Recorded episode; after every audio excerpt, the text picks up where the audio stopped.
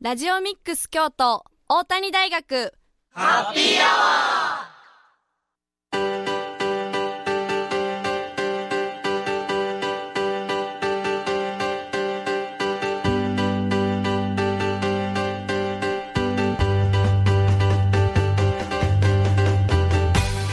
ー FM870 ラジオミックス京都。ここからは大谷大学ハッピーアワーのお時間です。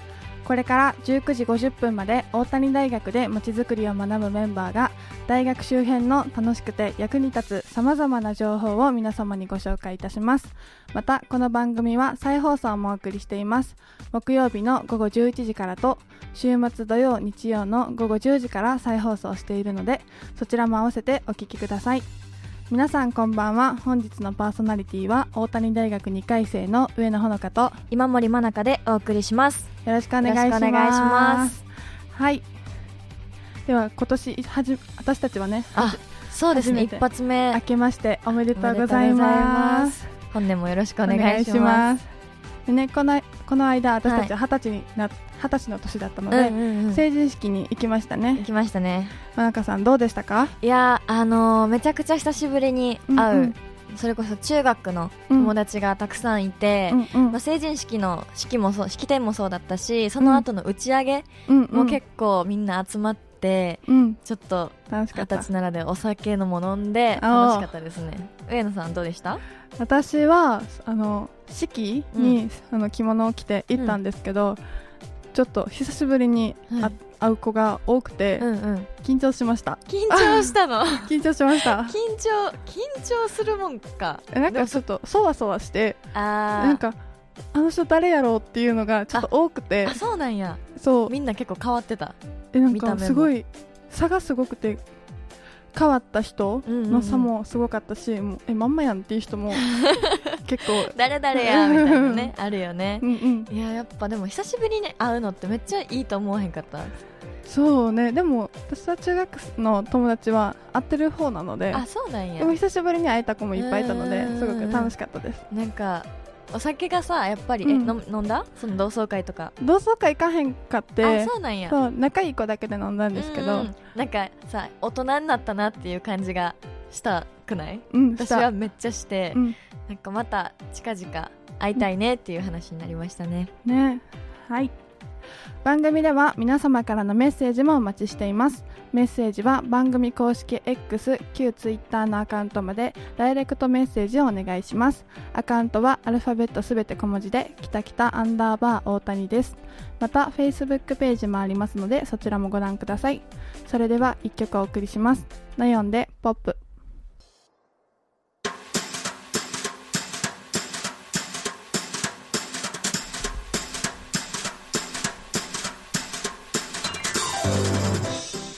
大谷大学ハッピーアワー本日は大谷大学2回生の今森真中と上野ほのかでお送りします。続いてはハッピートークのコーナーです。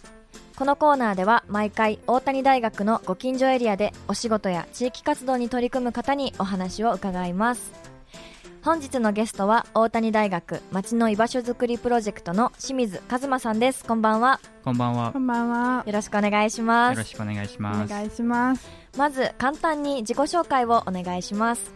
はい、えー、大谷大学社会学部コミュニティデザイン学科2回生の清水和馬と言います。よろしくお願いします。お願いします。ではプロジェクトで主にどのようなことをされているのか教えてくださいはい、えー、僕たちのプロジェクトではですね、えー地域の居場所づくりということを目的にして、はい。えー週に、まあ、1回やら2回やらぐらいの活動頻度で、えーやっています。はい。そのプロジェクトの活動はどこでされていますか？はい、え2つ、えー今連携しているところがありまして、はいはい。えー一つが、えー原谷といって金閣寺の近くですね金閣寺をちょっと上に行ったところにある、えー施設でそこは普段高齢者の施設なんですけども、はい。はい。えーそこで、まあ、地域の子どもたちを呼んでまあ子ども食堂ということを一つうん。やっております。でもう一つが、えー京都鍋という、まあ、京都のここから下に行ったところですね。まあそこで、えーサンキューというここは、まあ、障害者とかを、はい。と一緒にこう仕事をやったりする事業所なんですけど、まあ、そこそこで、えー、また後で多分詳しく話すと思うんですけど、はい、えー、フリーカフェという活動を中心に、うん、まあ、地域の居場所になるようなそういった活動をしていますね。その子ども食堂ではその清水さんとかそのプロジェクトので参加されている方はどういうことをされるんですか？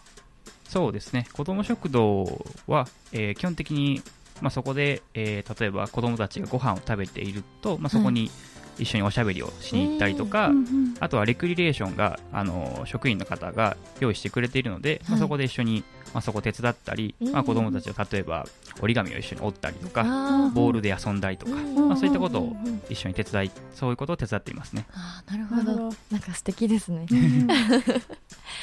ではそのプロジェクトが始まったきっかけは何だったんですか？そうですね、えー、これはそのなんでその街の居場所っていうのが必要かってことを、うんうん、えー、話した方が早いのかなと思いますので、はい、先にそれを話しますね、はい、えー、その居場所がそもそも必要な理由としましては、まあ、その一つは孤立とか孤独の問題があると思うんですよ、うんうん、まあ、一人でこう自分で悩みを抱え込んじゃってとか、うんうん、もうどこにもその解決するような当てがなかったり、まあ、人がいなかったりする状態が、まあ、孤立やったり孤立あ孤立やったり孤独やと思うんですよ。で、えー、そういった、まあ、そういう状態にいる方ないしはそういう状態になりかけている方に対して、うんはい、まあ、そうその人たち抱えている問題を、まあ、何でも解決してくれるようなちょっと魔法の場所と言ってたらあれですけど、はい、まあ、そういう何をしに来てもいいんだよみたいな居場所があれば、うん、そのその人たちの問題も徐々に解決されていくんではないかっていうことが、まあ、根本にありまして、まあ、それが一つそのこのプロジェクトをしているきっかけになりますかね。なるほど。じゃあその孤独なになりかけている方の心の拠り所を作るみたいな感じですかね。そうですね。そういった一側面もありましてでもうちょっと言うと、はい、えー、その居場所みたいなものにはいろんな人が集まってくるわけですよね、はい、もちろんその孤独とか孤立とか、うんうん、まあ、そういった状態にいる方以外も、うん、まあ、ちょっと地域の人でふらっと寄ってみたとか、うん。まあ、いつもここにおるよみたいな人もいっぱいいて、うん。まあ、そういう人たちとこういろいろ関わることによって、うんうん、まあ、その人のの問題があ孤立とかの問題を抱えている人ですね、はい、がえー、徐々に薄れていく。徐々に解決していくっていう側面もあります。なるほど。いろんな人が出会う場所だからこそなんかそれこそ今おっしゃってたように孤立孤独な方がいてもそこになんか孤独な方同士でなんかとかじゃなくて、うんうん、その普段からそこにいるなんか関係を持った人がいるからこそ、なんか自然にこう関係がいい関係が生まれてくる場所になるからそういうプロジェクトも生まれてってすごい素敵やなってめっちゃ思いますね。いいですね。新しいコミュニティができると、うんうんうん、そのこう孤独に感じてない人でもなんか楽しいっていう感情になったりするので、うん。うん、ね、ね、めっちゃいいいいいいプロジェクト。いいプロジェクト素敵ですね。ありがとうございます、はい、では、えー、これからの活動で目指すものがあれば教えてください。そうですね、まあ、それはもちろんあの居場所づくりっていうことをメインの活動にしていますので、はい、まあ、これからも継続的にその今、えー、2つ言ったサンキューとハラダニですね。そこの2つの、まあ、居場所づくりを継続的に進めていきたいと思っていますし、えー、そうですねあのこのプロジェクトがまあ、できてばっかりなんですよ。はい、そうなんですか？あそうですそうです。なのでその居場所っていうものは別にその一年ぽっきりでできるもんではないので、そうですね。まあ、これからずっとその徐々に徐々に、まあ、いろんな人を集めてでそこで何してもいいんだよみたいな空間を、まあ、作ることを、まあ、自分たちも一緒にその地域の人と関わりながらできていけたらいいとは思ってますね、うん、自分たちもね新しいなんか居場所みたいなとこがあると、すごいなんかこれからなんか相談事とかしやすいとこがあったらもう、あそこに行けばなんとかなりそうみたいなところがね、出てくるとやっぱ安心するし、うんうん、なんか外に出るきっかけとかにもつながる気がするので確かに、ね、やっぱ居場所っていうのがすごくいいですね、そうですね。例えば一人でなんだろう。別に学校とかでもそうなんですけど、こうテスト勉強とかで相手がいなかったら全然やる気湧かないとか、はい。場合でもありますあります。ね、例えば 部室に行ったら誰かがいるからそこに行ってなんかこうその人を巻き込めばいいだろうみたいな。とか、うんうんまあ、その人が例えばそういう勉強熱心な人だったら、うん。まあ、勉強を教えてもらおうとか、うんうん。まあ、いろんなことをその手伝ってもらおうみたいなことができるので、ううん。んまあ、そこに行ったら何とか解決できるだろうみたいな場所は、まあ、別に孤立とか孤独の問題を抱えている人以外にもうんすごく必要で有意義な場所ではあると思うんですよね。なるほど。ね今ねちょっと社会的にねあのこのご近所でね、うん。あのコミュニティが薄れなんか希薄化してるとそうだね。かそう,、いう問題もあるのでなんかそういう解決の第一歩にもなるかもしれないので、うん。すごいね私たちも行ってもいいっていうところをうんはい。出そうなので、出そうなもちろんので ね。そのなんか抱えてなくても気軽にね行ければうんうんうん。めっちゃいいないといですね。思います。そうですね。では後半も大谷大学町の居場所づくりプロジェクトの清水和馬さんにお話をお聞きします。それではここで1曲です。えこちらの曲は清水さんからのリクエスト曲です。ということで曲紹介をお願いします Nulbarich で ASH featuring Vaundy。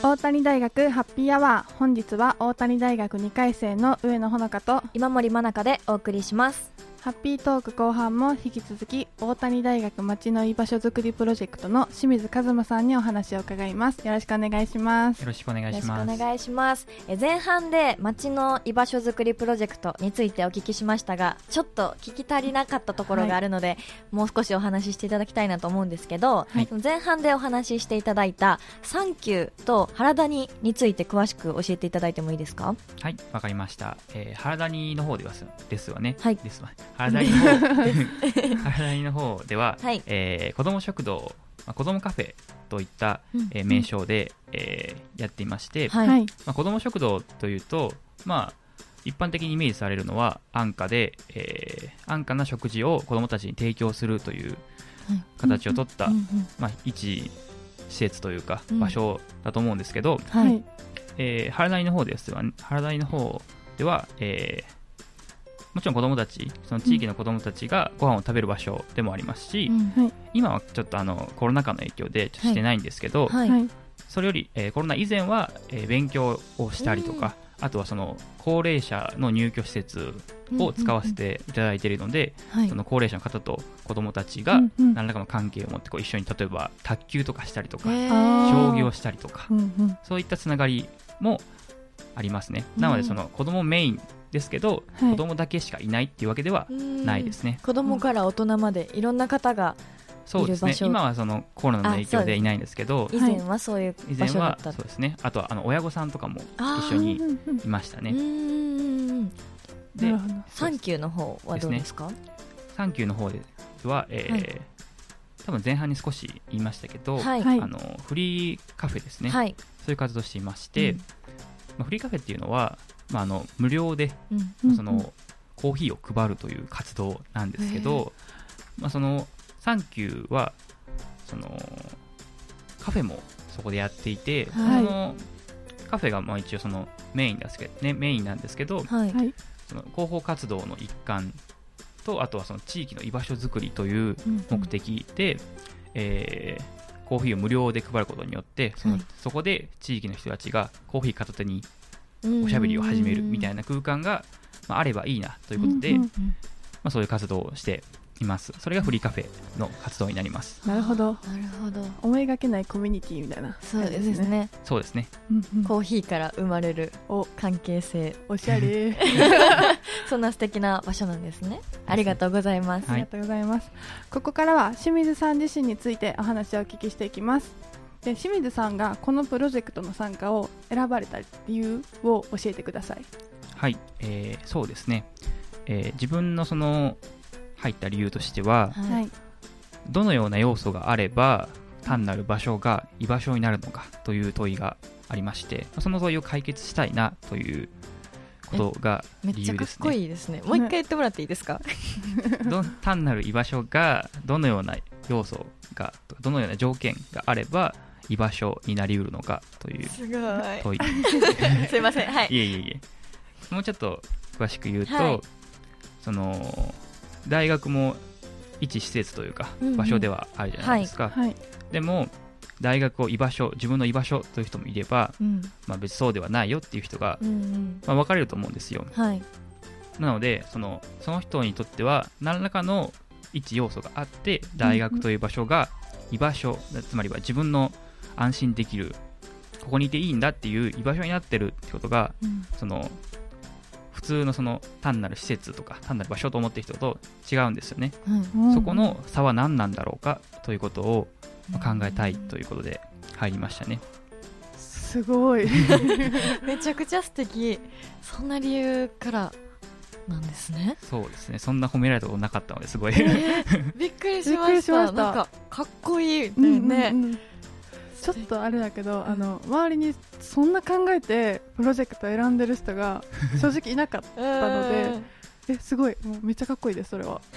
ありがとうございます。私たちもねラジオを始めたのがラジオやりたいとかやってみたいみたいなちょっとこ好奇心でねやったので。ちょっと尊敬させていただきます。尊敬です本当に。えじゃあそのプロジェクトに参加するにあたって清水さんが個人的に研究されてたりなんか他のところで勉強されていることっていうのはありますか？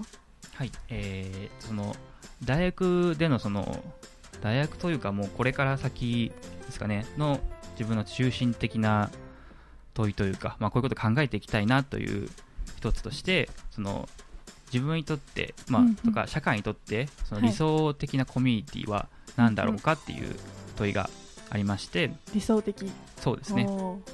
で、まあ、その理想的なコミュニティっていうと、はい。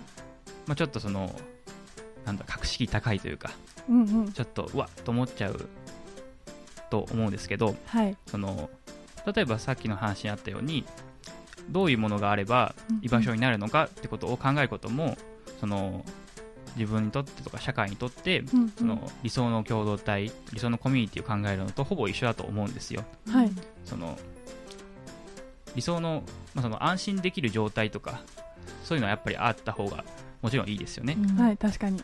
そうするとその理想の共同体を考える上でその居場所を考えるってことは結局同じことでもある。うん。ていうかまあその理想の共同体で理想の共同体において必要な、えーまあ、あるなんだろう一要素うんうんうん。まあその居場所にとっても大事な要素でもあるので、うんうん結局その同じことを考えているのでまあもうなんていうんですかね。ほぼ自分の勉強とか自分の興味のある分野とうん。今関わっているそのプロジェクトとも密につながっていますね。ねすごい。本当に。うちらさっきからすごいしか言ってへん。なんかあのこうなんか自分がちゃんとうん。その考えて活動できているかって問われてる気がす する。えでも本当にちゃんとそういうそういうところをうん。みな見習わないといけないなって思うのと同時に、うん。なんかそういう考えが、うん。この社会が良くなっていくんだろうなって思いました、ね。ね。いやいいです本当に。ねいやなんかね自分たちも見つめ見つめ直すきっかけに なるなった回ですね。ね。今今回の放送ね特に。ありがとうございまがとうございます。す。で、えっと、プロジェクトにその参加している中でこれ嬉しかったなってことってありますか？そうですね。まずはその、まあ、居場所に居場所というかその自分たちの関わっているプロジェクトに、うんまあ、子どもたちとかが、はい。あとはまあ地域の人たちが参加してくれるわけですよ、うん、ははいい、やっぱそういう人たちのまあ笑顔を見る、まあもう本当にありきたりな意見ですけど、まあ、やっぱりそういう人たちのこう何かそのイベントを通してうん。すごいなんか楽しそうにしている姿とかは、うん。本当に自分のやる気にもつながりますし、やっぱりそれはしていてよかったなって思える瞬間ですね。いやそうですよね。笑顔人の笑顔っていいですよね。いや本当に私もなんかダンスとかしててそう思う時があるんです、すごい素敵やなって思いました、うん。のこの質問をしたら絶対に聞きたくなるのが反対に大変だったことはありますか？そうですね。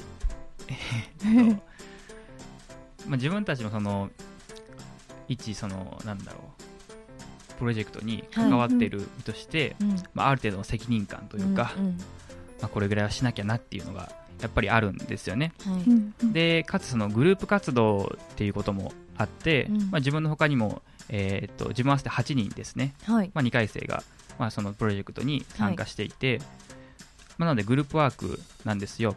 そのグループワークの時に、うん。まあ、やっぱりいろんなそのまあよくある話だと思いますけど、はい。はい。まあ、やる気の差だったりこう、うん。責任感の有無だったり、うん。まあ、そうういうのでちょっといやいやちゃんとやれよみたいなうん。やっぱりそういうことも思いますし、なんかこううん誰かに負担がすごいかかっちゃっている。とかの、うんまあ、そういう状態を見ると、うん。まあ、なんだかなっていうそのもちろんそのあイベントをやるとかはい。あとはそのプロジェクトを実際にやるみたいな、うんそういう実践の瞬間はすごい楽しいんですけど、はい。まはいあ、それに至る準備とか、うん。それまでの話し合いみたいなところは、うんうん。まあ、それほどそのみんなの笑顔が見れるような瞬間ではないので そうですね。なのでその笑顔を見るためにうんうん。みんな歯を食いしばって頑張ってるみたいな瞬間は、グループならではのちょっと悩みというか確かにねぶつかる壁ですよねそれは。そうですね。うん。でも先ほど言ったようなその笑顔のために頑張れるっていうのもありますよね。まあ、それが唯一の救いみたいな 感じかもしれませんね。それが唯一の救いって言えるのがもうほんまにすごいと思います、素敵です。うん、ではでは、うん。最後に今後の目標を教えてください。はい、えーそうですね、えー先ほどにも話があったように、はい、はい。その自分が中心的な問いとして置いてるその理想的なコミュニティとか、まあ、理想的な共同体を、うん。まあ、考えていくことないしは実現していくことがやっぱりこのプロジェクトに関わっていく上で自分の目的目標にしたいなと思ってることなので、まあ、そこは引き続き考えていきたいですし、はいまあ、先ほどにあった通りそのグループ活動がすごく大変だという、あの言いましたけど、はい。まあもうちょっとなんですかね。楽しく こういろんなその人と関わる中で、うん。もちろんその苦しいこともありますけど、はい。まあ、最終的に終わってよかったなっていう、うん。まあ、プロジェクトに今後ともしていきたいのとは思ってます。これからは下の後輩とかも入ってくるってことですかね。そうですね、えー、と今はもうすごい少なくてさっきも言いましたけど8人なので、はい。まあ、そこに、まあ、ちょっとあの来年のことなのではい。わからないですけど、はい。まあ、おそらくそれ以上は増えて、うん。まあ、新しい顔ぶれもうん。見れるのかなと思います。さらにねねいいグループにプロジェクトになっていけばいいなと思いますね。いいですはい。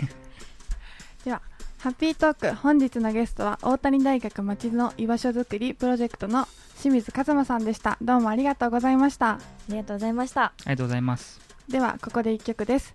福山雅治で、総合。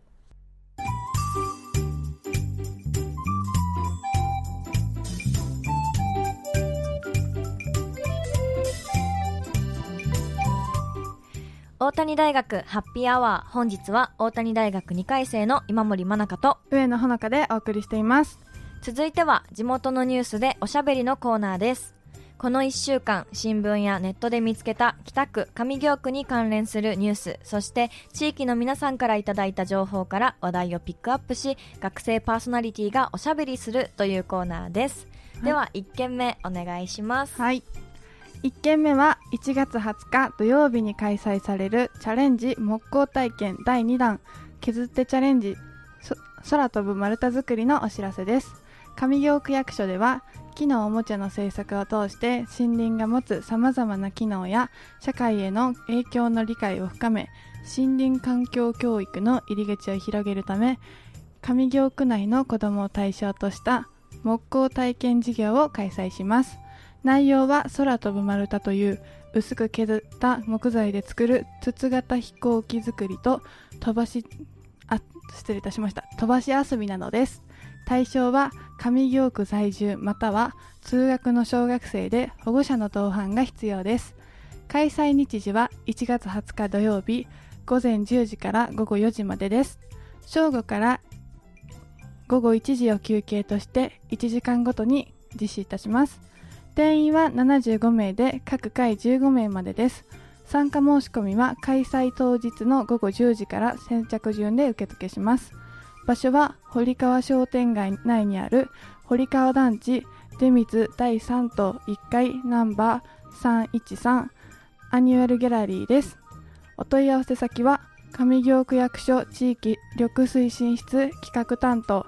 電話番号は075あ失礼いたしました。075-441-5029 075-441-5029です。以上チャレンジ木工体験第2弾。削ってチャレンジ空飛ぶ丸太作りのお知らせでした。はいありがとうございます。はい。え場所ですがあのナンバー317ですね。あ失礼しました。失礼いたしました、はい、317でです。はい、はい。ありがとうございますであのこういう私こういうなんて言うんだろう、木工体験うん。とかをその小学生の時に、あうん。んまりやった記憶やってたらごめんなさいなんですけど当時の先生に、は いちょっとあんまり記憶ないんですけど、うん。ほのかそういう経験ありますか？あった。あるんや。小学校4年生の時かな、うん。になんか山彦ってやつやったと思うんですけど、はい。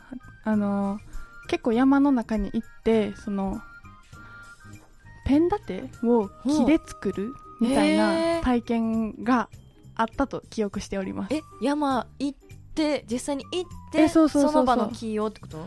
えなんかその切り倒してる木やけど、うんうんうんその結構その長い丸太があって、それをなんかノコギリで削ってとかいう体験があった。すごいね。そんなんあるんや、そのノコギリで削ったやつを使うんじゃなくて、うんうん。削ったやつは削ったやつで持って帰るんやけどうん。なんか持って帰ってお風呂の中でに入れてなんかその匂いも楽しんでみたいな感じのすごいやつがあった。そんなんあったんや。あったあった。いや私絶対なかった。わその記憶ない。え でもなんかすごい。素敵。小学校によってまた違うかもしれんから、でも多分私みたいにあんま経験なく大人になる子もいると思うんで、うんうん。このイベントはすごい素敵ですね。え木工体験。やった方がいいと思います。じゃああのぜひぜひ。保護者の方と一緒に皆さん行ってください。ありがとうございます。はい。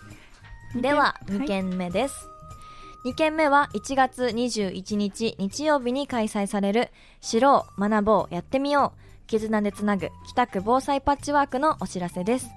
こちらのイベントは多様な視点から防災を考える体験型のイベントです。主催は北区北区民の皆さんの防火防災意識の向上を図り防災に強い安心安全な北区の実現を目的目的として結成された北区自主防災会連絡会です。イベント内容は講演会とワークショップです。講演会の部では、えー避難生活をするところ避難所在宅ペットの防災について災害時の福祉支援の3つのテーマがあります。なお講演会の参加は先着100名で事前に申し込みが必要となっています。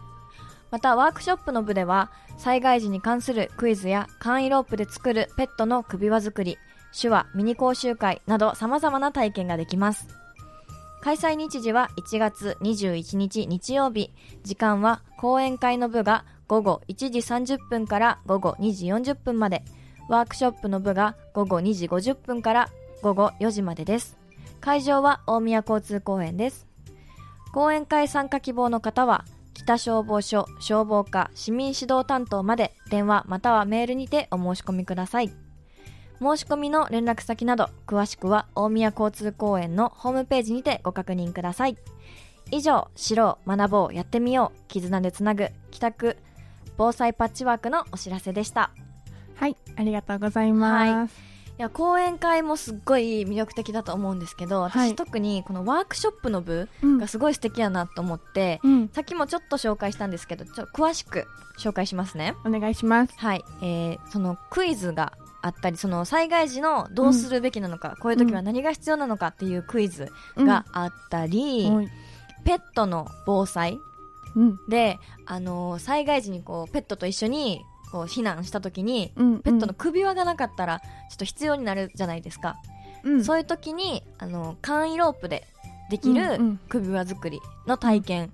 あとはその災害時に使える手話の講習講演会講習会だったり福祉的支援の体験うんうん。で、とかはあとかまどベンチ体験って言ってなんかうん。飲料を準備して、かまどベンチで実際に温まる体験ができたりだとか、うんうん。あと地震の体験って言ってそのなん震度何はこういう揺れですよみたいなそういう体験がね、トラックのやつかな、うんうんできたりするんですって、うんうん。めっちゃすごくない？そんな体験でできることあんまりないじゃないですか、うん。私自身あんまり経験したことがないんであれ？ありますか？えっとあのトラックに乗って振動あを経験するっていうやつはうんうん。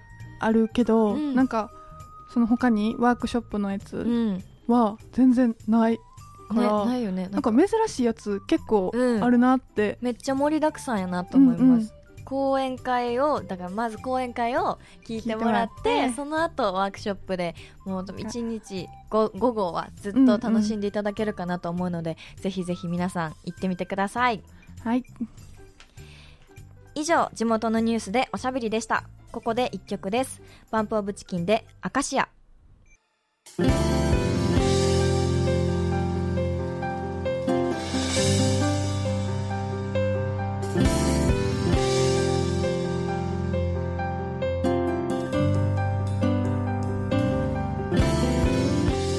大谷大学ハッピーアワーエンディングのお時間です。はい。はい。もうすぐね。うん大学も後期が終わりますけれどもそうですね。どうですか？レポートテスト。大丈夫ですか？ちょいとまずいですね。おっとっとっと。ちょっとレポートがたまりつつあるのではい。頑張らないとと思ってますね。それは私も。私も。ほのかもか。私も。えそうよね。たまるよな。えやばいよな。でも最近ちょっと危機感を覚えて、うんうんうん。ちょっとずつ色手をつけてお。頑張っているので。でテストはねもう私も終わっちゃったのあでそうなんや。ね。レポートを早めに終わらせて早めの春休みに。もう絶対発送した方がいいって毎回思うよな。